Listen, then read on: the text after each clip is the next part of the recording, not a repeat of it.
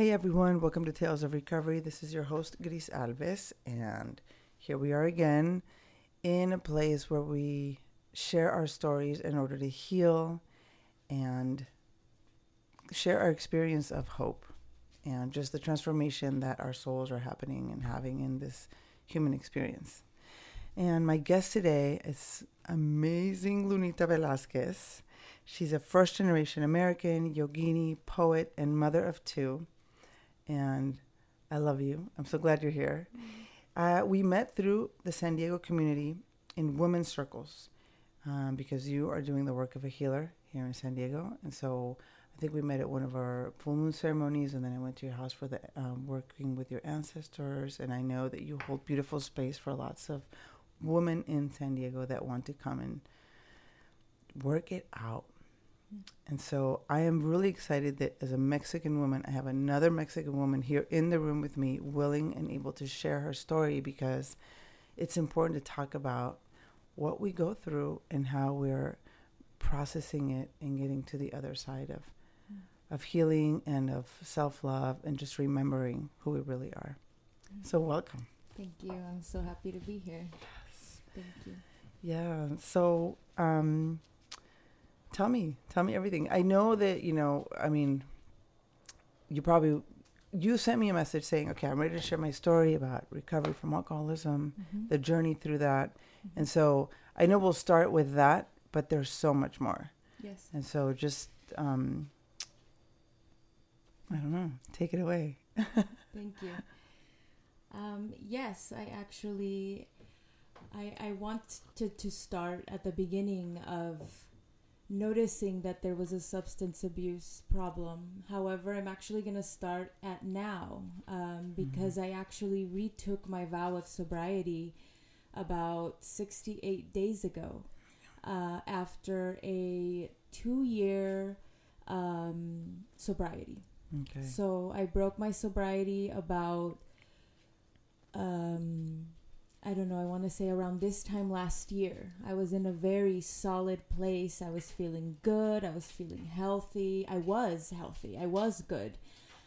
Grounded. Things were happening. And I had that temptation. I was traveling to Europe and I was kind of dating. And, let me have a glass of wine. And it was fine. It was fine for a while. And it wasn't a problem at all. And it was that quote-unquote healthy relationship with alcohol, right. Although at this point I don't really believe there really is a healthy relationship with alcohol at all, but that's a whole other podcast episode. However, what led me to want to talk about this is because I realized that for me substance abuse was not the epicenter of my life as a healer or someone walking this path. It's not my fundamental story. It's a step along the path, and it really was the caveat, the catalyst, the quest for sobriety, for healthiness, for being good, for being happy to be alive was sort of catapulted by this need to become sober, to become well. I was 30 years old. Mm-hmm. I was already divorced. I had 2 small daughters. I was lost. I was the complete example of a lost woman. I forgot who I was. I forgot what I stood for. I stayed afloat for my daughters, but I was drowning myself, quite literally. My abuse with alcohol started so slowly, so subtly. Over the years, partying in high school, partying in college, getting pregnant soon after college, or during college, actually, and just sort of being thrown into this life as a mother, moving back to San Diego after enjoying a beautiful year in San Francisco, living my dream life. And I didn't have support. I didn't have the foundation. I didn't have any tools. And so drinking, every night when the girls went to bed and having a couple drinks was the way that I would cope. It was a subtle beast that snuck up on me.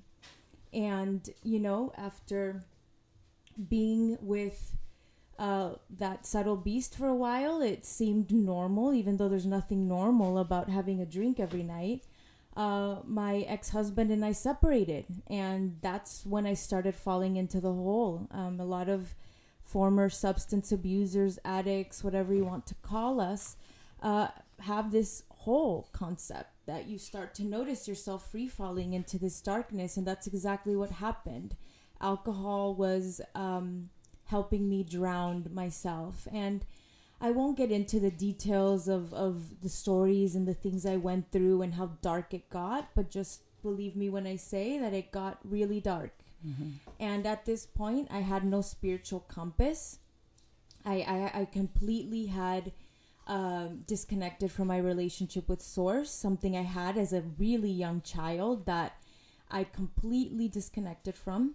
And around that time, around 3 years ago, some dear friends of mine who are definitely some embodied earth guides for me, you know, spirit guides who took a body because they knew that I was in for some big, big work this lifetime. I guess I convinced them at some point to take a body with me. And so here we are. And they wanted to help me. They saw how bad it was and they wanted to help me. And everyone wanted to help me at that time. You know, I'm blessed to have had a support system, parents and family and dear friends who saw that I was quite literally dying and wanted to help me. So these friends introduced me to plant medicine, and that was the only thing at that time that I could, first of all, afford, because when I called detox facilities, when I was actually ready to help myself, it was $900,000 or $1,000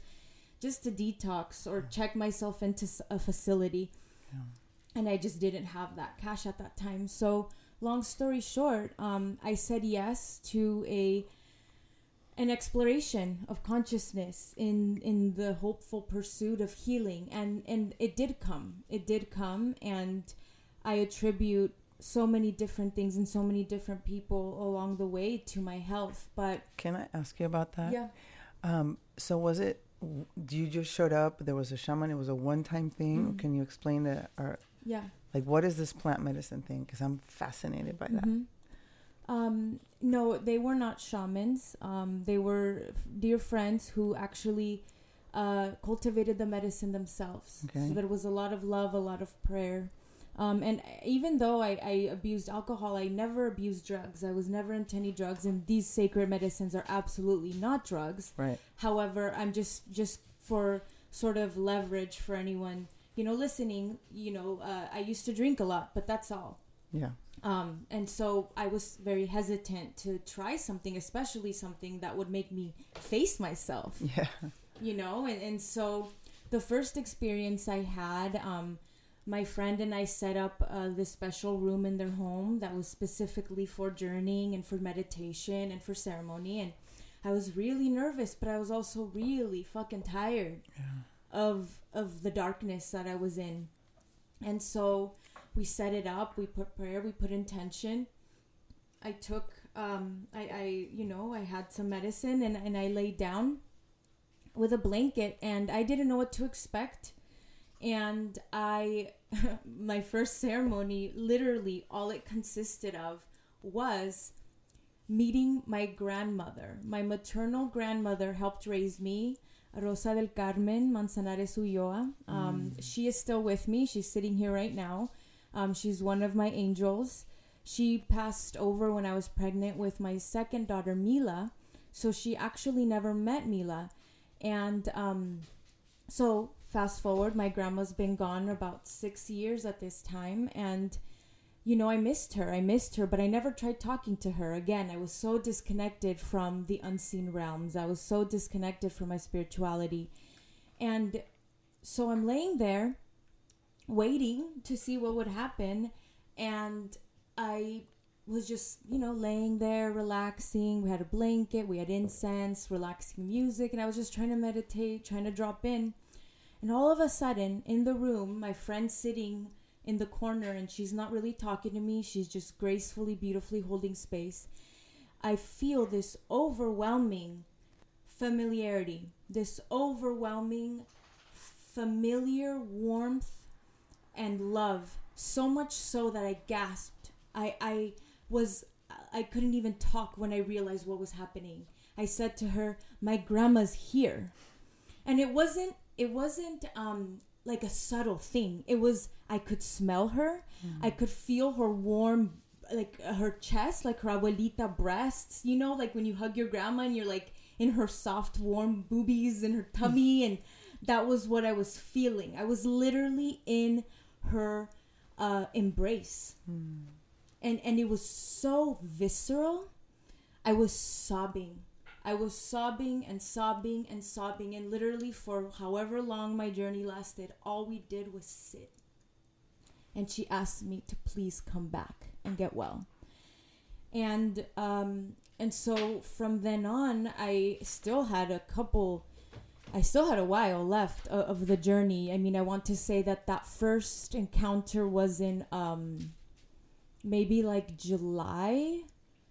And I didn't take my formal vow of sobriety and kept it until January of the following, you know, then 6 months later. So it was a journey. It was a journey of finding myself. But what I'm trying to get at is, in my particular circumstance, I didn't get sober from going to AA. I didn't get sober from taking, you know, some program or something. I got sober by remembering. Mm. I took about 6 or 7 months of exploration of spirituality, of finding my prayer again, finding my connection to Goddess again, connection to my grandmother and my other spirit guides, peeling back the veil so I could remember. In my particular story, that is the way that I arrived, was through remembrance. The more that I remembered the truth of myself, what I came here for, the more I understood the pain I was in, the more I understood the reason why I was drinking, mm-hmm. the more I said yes to myself, opened up my heart, right. The more I cried, the more I mean, there were some really hard nights, some really hard moments. It wasn't all these beautiful encounters. I mean, I faced my darkness, I faced my demons, I faced those parts of myself that I didn't want to see. I had to face things I didn't even know were there. And the more work I did, the more I kept showing up for it. Even though I was still drinking, it started to unravel until finally one day I woke up and I said, I think I'm done. And I was. And so that's the long and the short of it, as they say. So the background, okay. What I want to know is, how did you grow up spiritually? Like, what's your background? You know, because my family was like half Catholic, half nothing, half this, but mm-hmm. a lot of other different beautiful Mexican rituals. So what was your background spiritually? Catholic. That you were, okay. Yes, I grew up very Catholic. Okay. And by very, I mean my grandmother that I spoke about. Uh-huh. She cooked for the priests at the church. Okay. She was very involved in the church. I mean, I went to Catholic school most of my life. So yes, I grew up in a very, very Hispanic, Mexican, Catholic. In the mystery of... Yes. However, yeah. Mm-hmm, yes. Something that I've been tuning into for a while, you know, is recently, actually, not a while, but something I've been tuning into a lot recently is that I had that connection to the light from a very young age. I remember mm-hmm. being really little and, you know, I would pray, do my, you know, Angel de la Guarda and, you know, my Hail Marys and Our Fathers and all that. But I was going through the motions of the prayer, but I already felt connected. Right. You know, I just, there was no doubt in my mind. One of my earliest memories is looking outside my bedroom window. I must have been 5 years old. My sister was in a crib, so she was maybe 3. So yeah, I was maybe 5, 4. And I remember looking out my window and thinking, I want to go back to heaven. Hmm. And just, I remember that so, like, it's etched in my, you know, childhood memory. And now as an adult and, you know, discovering my spirituality, I can keep going back to these childhood moments of being, wow, I've always had this, I've always known the way, I've always known the path. And unfortunately, in our society, in our upbringing, in our trauma, in the things that happen, some of us forget. And it's very, very painful. And to forget, not only is it painful, but in my case, it was dangerous. I really like the word remembering that you're mm-hmm. using, because I do think we don't give it as much credit as we could, because deep down, I mean, I have a few people that'll tell me I don't remember anything from my childhood, but they, you know, we must do some work because we ought to be able to remember. And then the programming happens, and then the trauma, and then this or that. But coming back to remembering who you are, and that we're from the source of love, mm-hmm. That's where the work is. Yes. So once you decide, I mean, after you take the medicine, like, how did you do more? I want us, our listeners, to know more about that work. Like, if somebody's out there and they're like, I don't want to go to AA, that's not my thing. Because I got sober with meetings mm-hmm. with AA, and it was hardcore. Mm-hmm. I mean, you can't touch. And so it was good. It is what I needed. I was 25. That's what I needed then. And now I'm getting more into the exploration of, psychedelics and medicine to heal, not to abuse it. Yeah.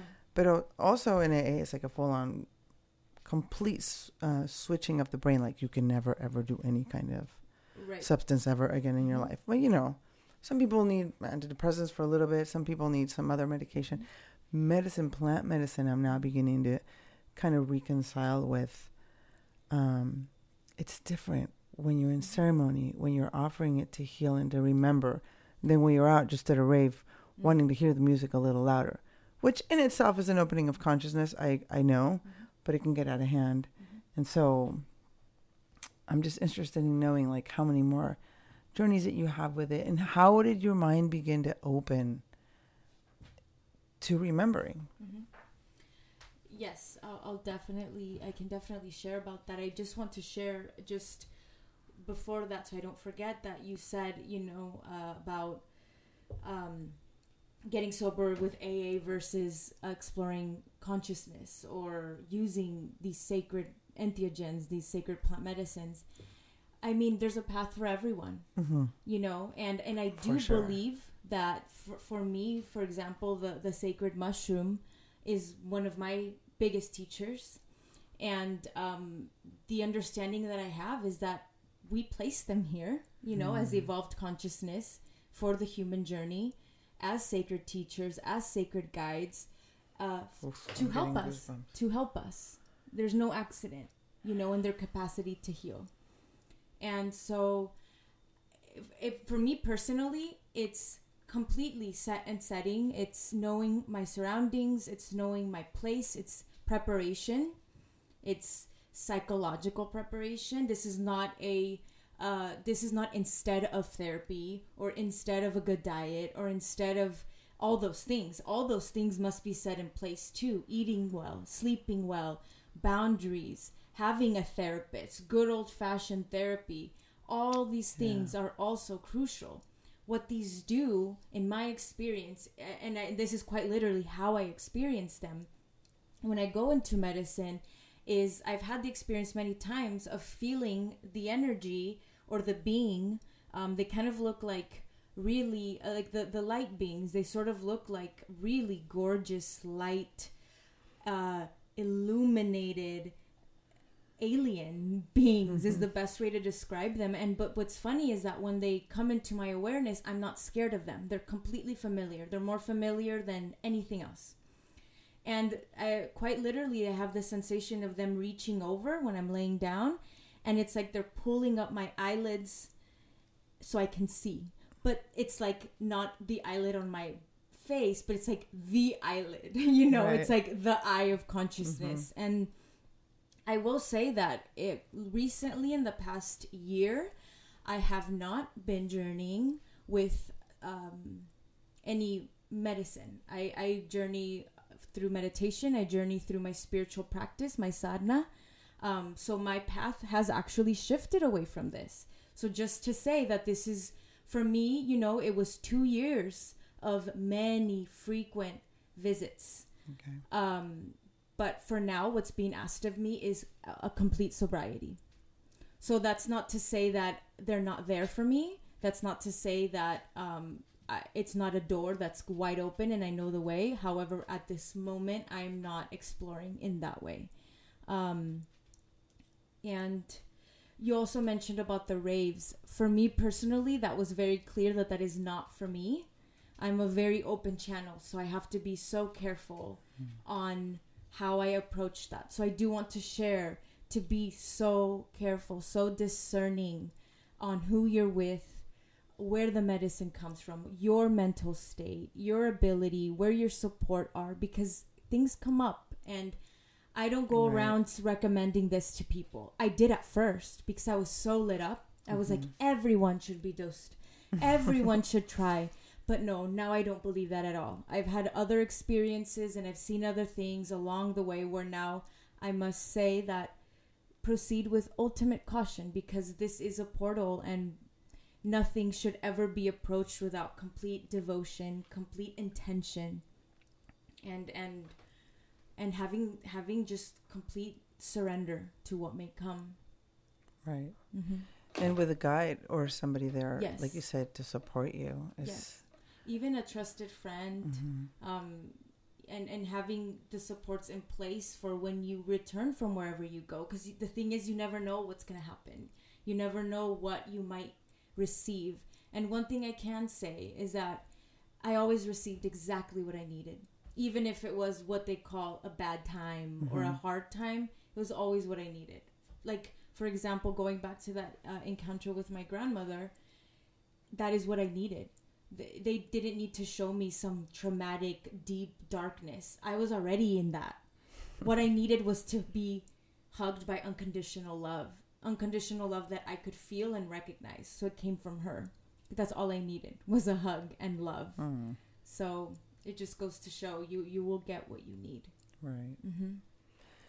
Yeah, I'm trying to look here. I have this really cool book by Bruce Sanguin, which is called Dismantled, and it's his story of a return to love through entheogens and psychedelic, but with his therapist, and it's very interesting. I'm going to have to find it here somewhere, but it's similar to what you're saying. Like, you see things and you sense love and you're able to remember and realize really your worth. Of course. And I love that you say that. This is along with therapy. Yes. This is along with good nutrition, taking care of your temple, your body, with meditation. I know you're a yoga teacher, so that you probably getting in the body. Mm-hmm. When I first started exploring and when I first got sober, I was so up in my higher chakras. You know, I was blown open. I could, you know, I would joke, I can see through the walls. I mean, I was so altered just permanently, because now I realized what was happening is I was just downloading all the information that I had been stifling for the years that I was drinking, for the years that I was in my dark hole, as I call it. So it was like waking up to a sunny day for the first time after 100 winters. So I was stoked. And the problem with that is that nothing was embodied, nothing was grounded. So even though I was healthy and my life was changing because I was getting healthy and I was getting well and I was loving myself and honoring myself, and my whole life perspective completely went upside down from black to white. Not that that's always the truth, but just the polarity, you know, yin and yang. It was from winter to summer, you know, all those cheesy comparisons that I'm using, but... Well, I don't think they're cheesy. Thank you. But so now what I'm learning, and what the lesson that began about, you know, a year and a half ago is, okay, Lunita, that's awesome that you got sober, and it's awesome that you're aware, and it's awesome that you're, you know, taking care of yourself and you're on the path and you're offering as you promised you would. Great. However, now you have to embody this. Bring it into the body. Be the medicine, not just know the medicine. And so that's the path now. You know, it's a lot of discipline. It's a lot of exercising. It's a lot of watching my energy, keeping my energy inside myself. Like one of my mentors says, dosing my energy appropriately instead of just being all over the place. So there's a lot that goes into this exploration. You go in there and it's literally being inside the realm, you know, it's understanding the fact that we are multidimensional beings. We are not just existing on this realm. We are not just here in these 3D bodies. This is just one side of the coin, and except that the coin is actually a prism that has an infinite number of sides. Right. And so orienting to that perspective, it makes sense why it's important to go slow, to be intentional, to have proper guidance in place, because it quite literally blows you open. And so you come back with all this new knowledge, but it's important to go slow then and workshop it and process it and start to be actually living and walking the walk versus just, oh, I know this and I know that, and that doesn't matter. It doesn't matter. It's, you know, it doesn't matter if you've traveled the world, you know. What matters is if you know the culture. And that's kind of like what this was. It's like, oh, I've traveled everywhere, but I haven't learned any other languages, and I don't know the culture, and I need to stay here in this place long enough to know, to actually know what I know, to actually live what I know. Yeah, it's like you have to be so patient with the process. Mm-hmm. I feel that that's super important to mention, because most of us want that instant fix. Oh, I did a ceremony, I did medicine, mm-hmm. boom. Mm-hmm. There's still going to be some work mm-hmm.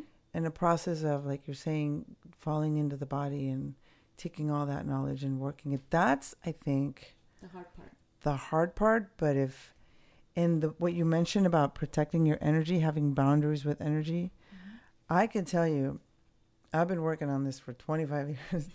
And today, for example, I was rushing, taking care of everybody else, working, kids, parents, this, clients. And I realized I didn't sit down to eat. Mm. I didn't do my practice. Mm-hmm. And I think I have enough of the practice going on that I was able to kind of just be like, okay, don't be so hard on yourself. Self-compassion. Mm-hmm. I'll meditate after the podcast. But I realized when you said that, that's just me giving away my energy. It doesn't matter how much work you've done, how many meetings, how many mm-hmm. ceremonies.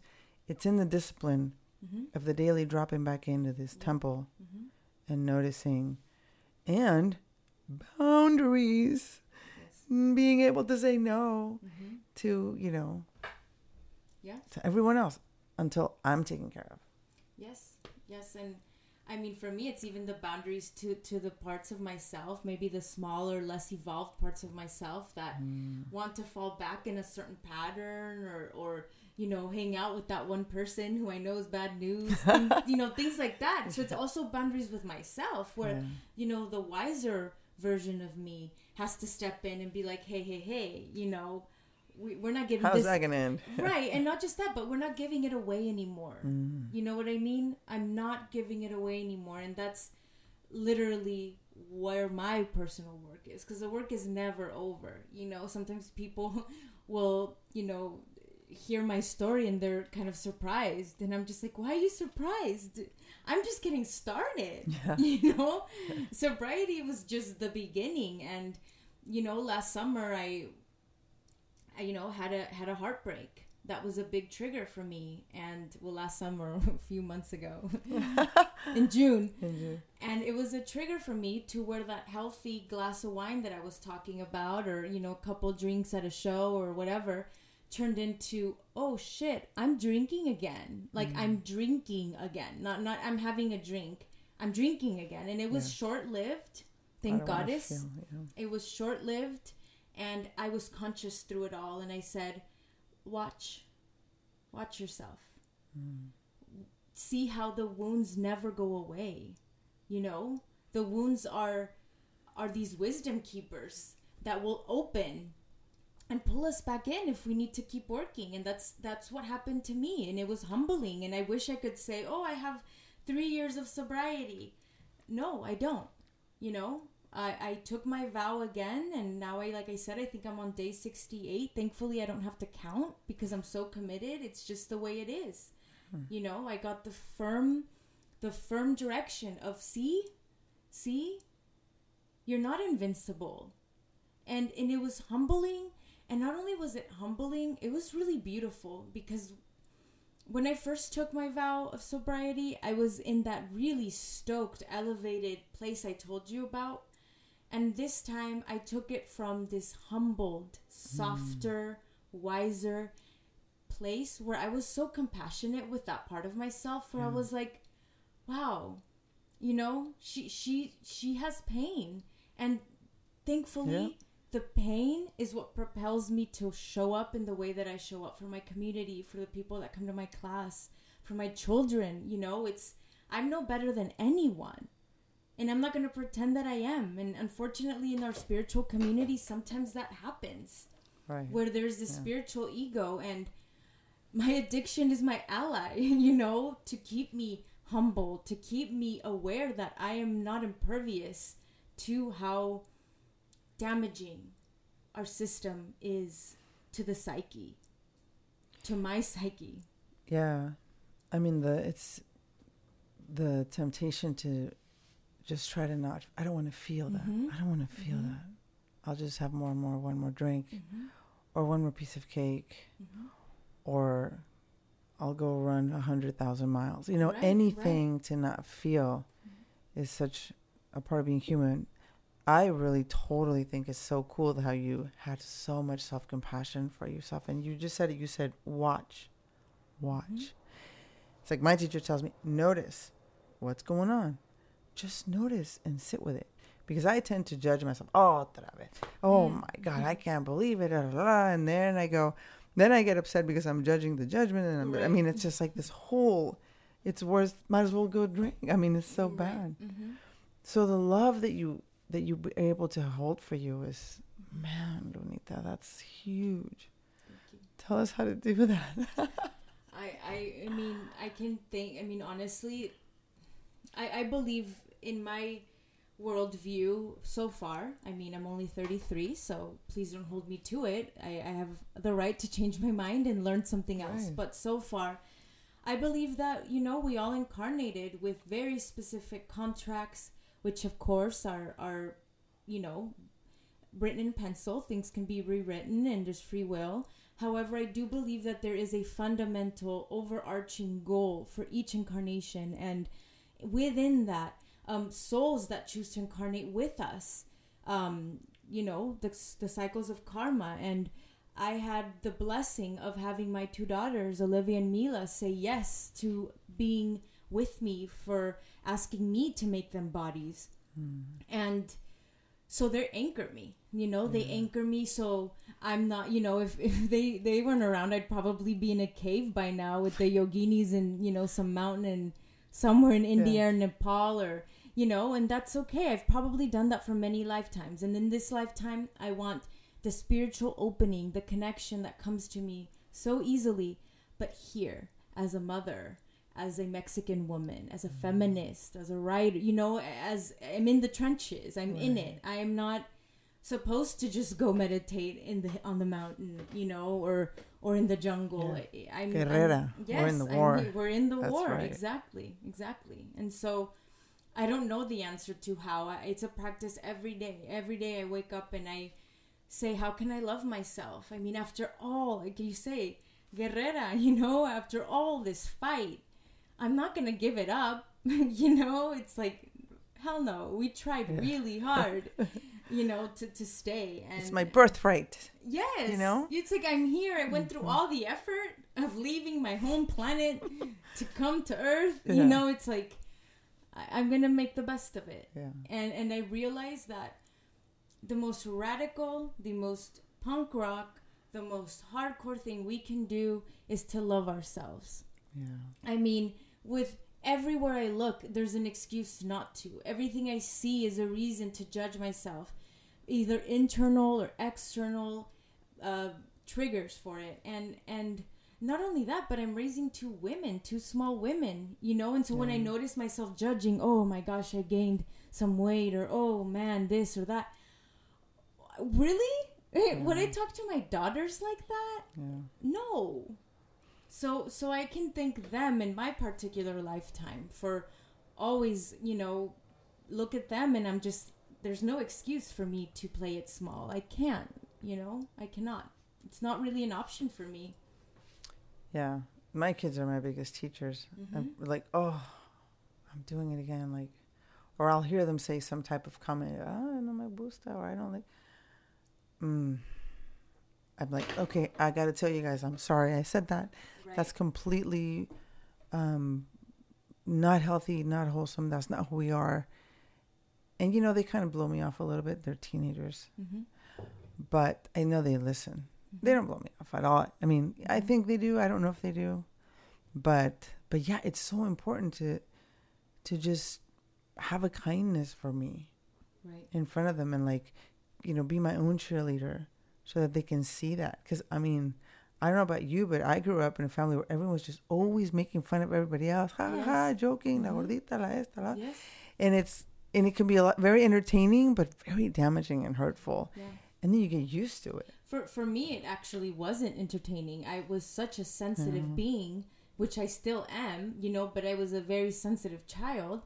And I grew up, you know, with 15 cousins, male and female, you know, age range from, you know, 8 years older than me to 8 years younger. And, you know, la carrilla pesada. El carrillón, yeah. Y yo no aguantaba la carrilla. It was too much for me.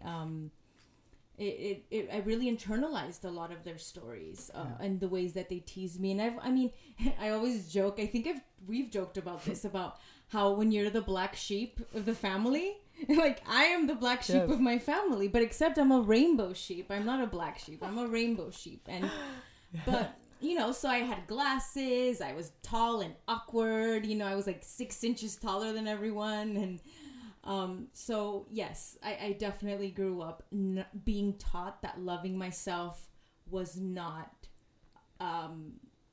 well, I grew up being taught it's just that not modeled. It's not modeled, and it was made so difficult. Mm-hmm. But I will say that the excavation of that, the excavation of the self-love is so beautiful, and it's so motivating, you know? And it's interesting because the more I love myself, the less I need to prove anything. Right. So it's interesting, you know? It's like the more I love myself, the less I have to, you know, wear makeup or do my hair or do the thing.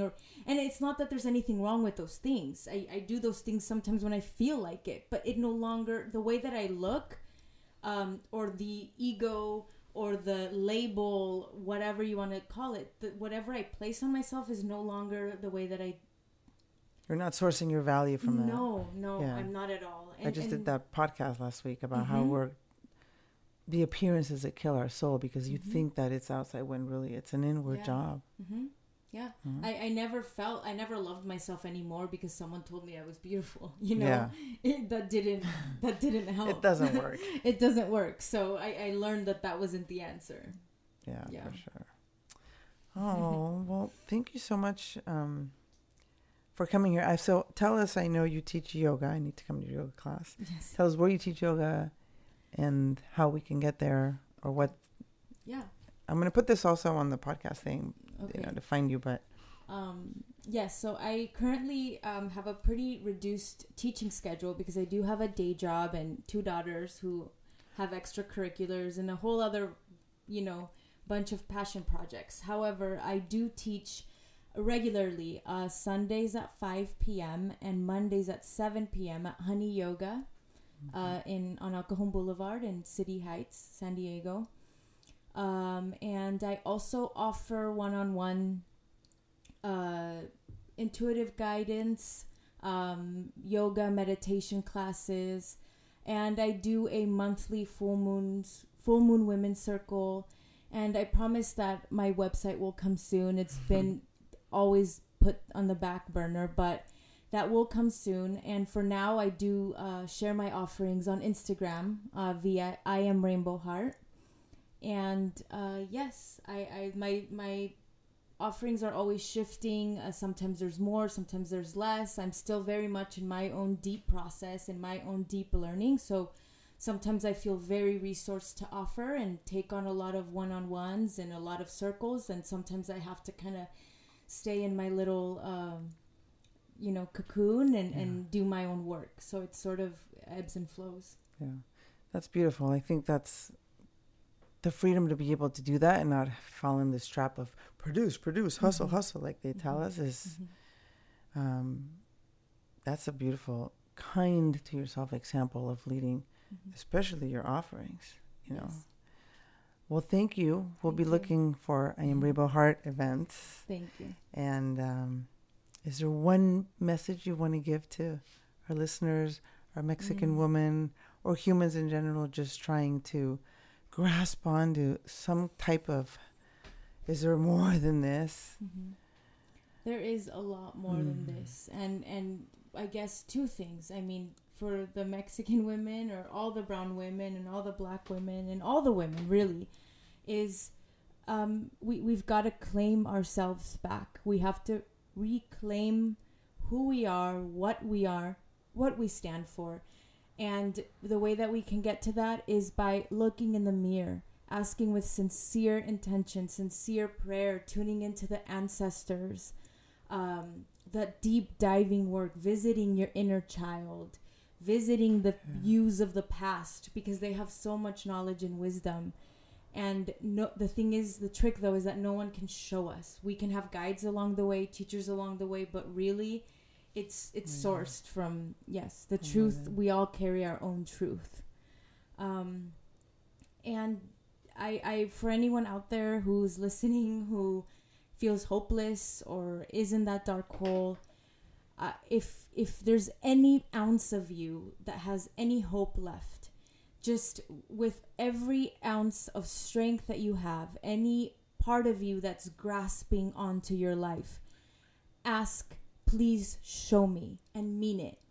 Ask whoever and whatever, a flower, the sky, goddess, God, Jesus, an angel, a rock, a stranger, anything and anyone that you feel holds some truth and love for you, an answer for you. Ask with intention to please be shown. Ask every day and every moment, and it will start to unravel. I do believe that our prayers are always answered. We just have to be open. We have to mean it. We have to look around.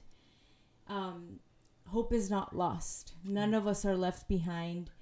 We are so guided, so supported, even when it doesn't feel like it, especially when it doesn't feel like it. We are not alone. Thank you. Thank you so much for coming. Thank you. Thank you guys for listening to this week's Tales of Recovery. And we'll see you next time. Namaste. Namaste.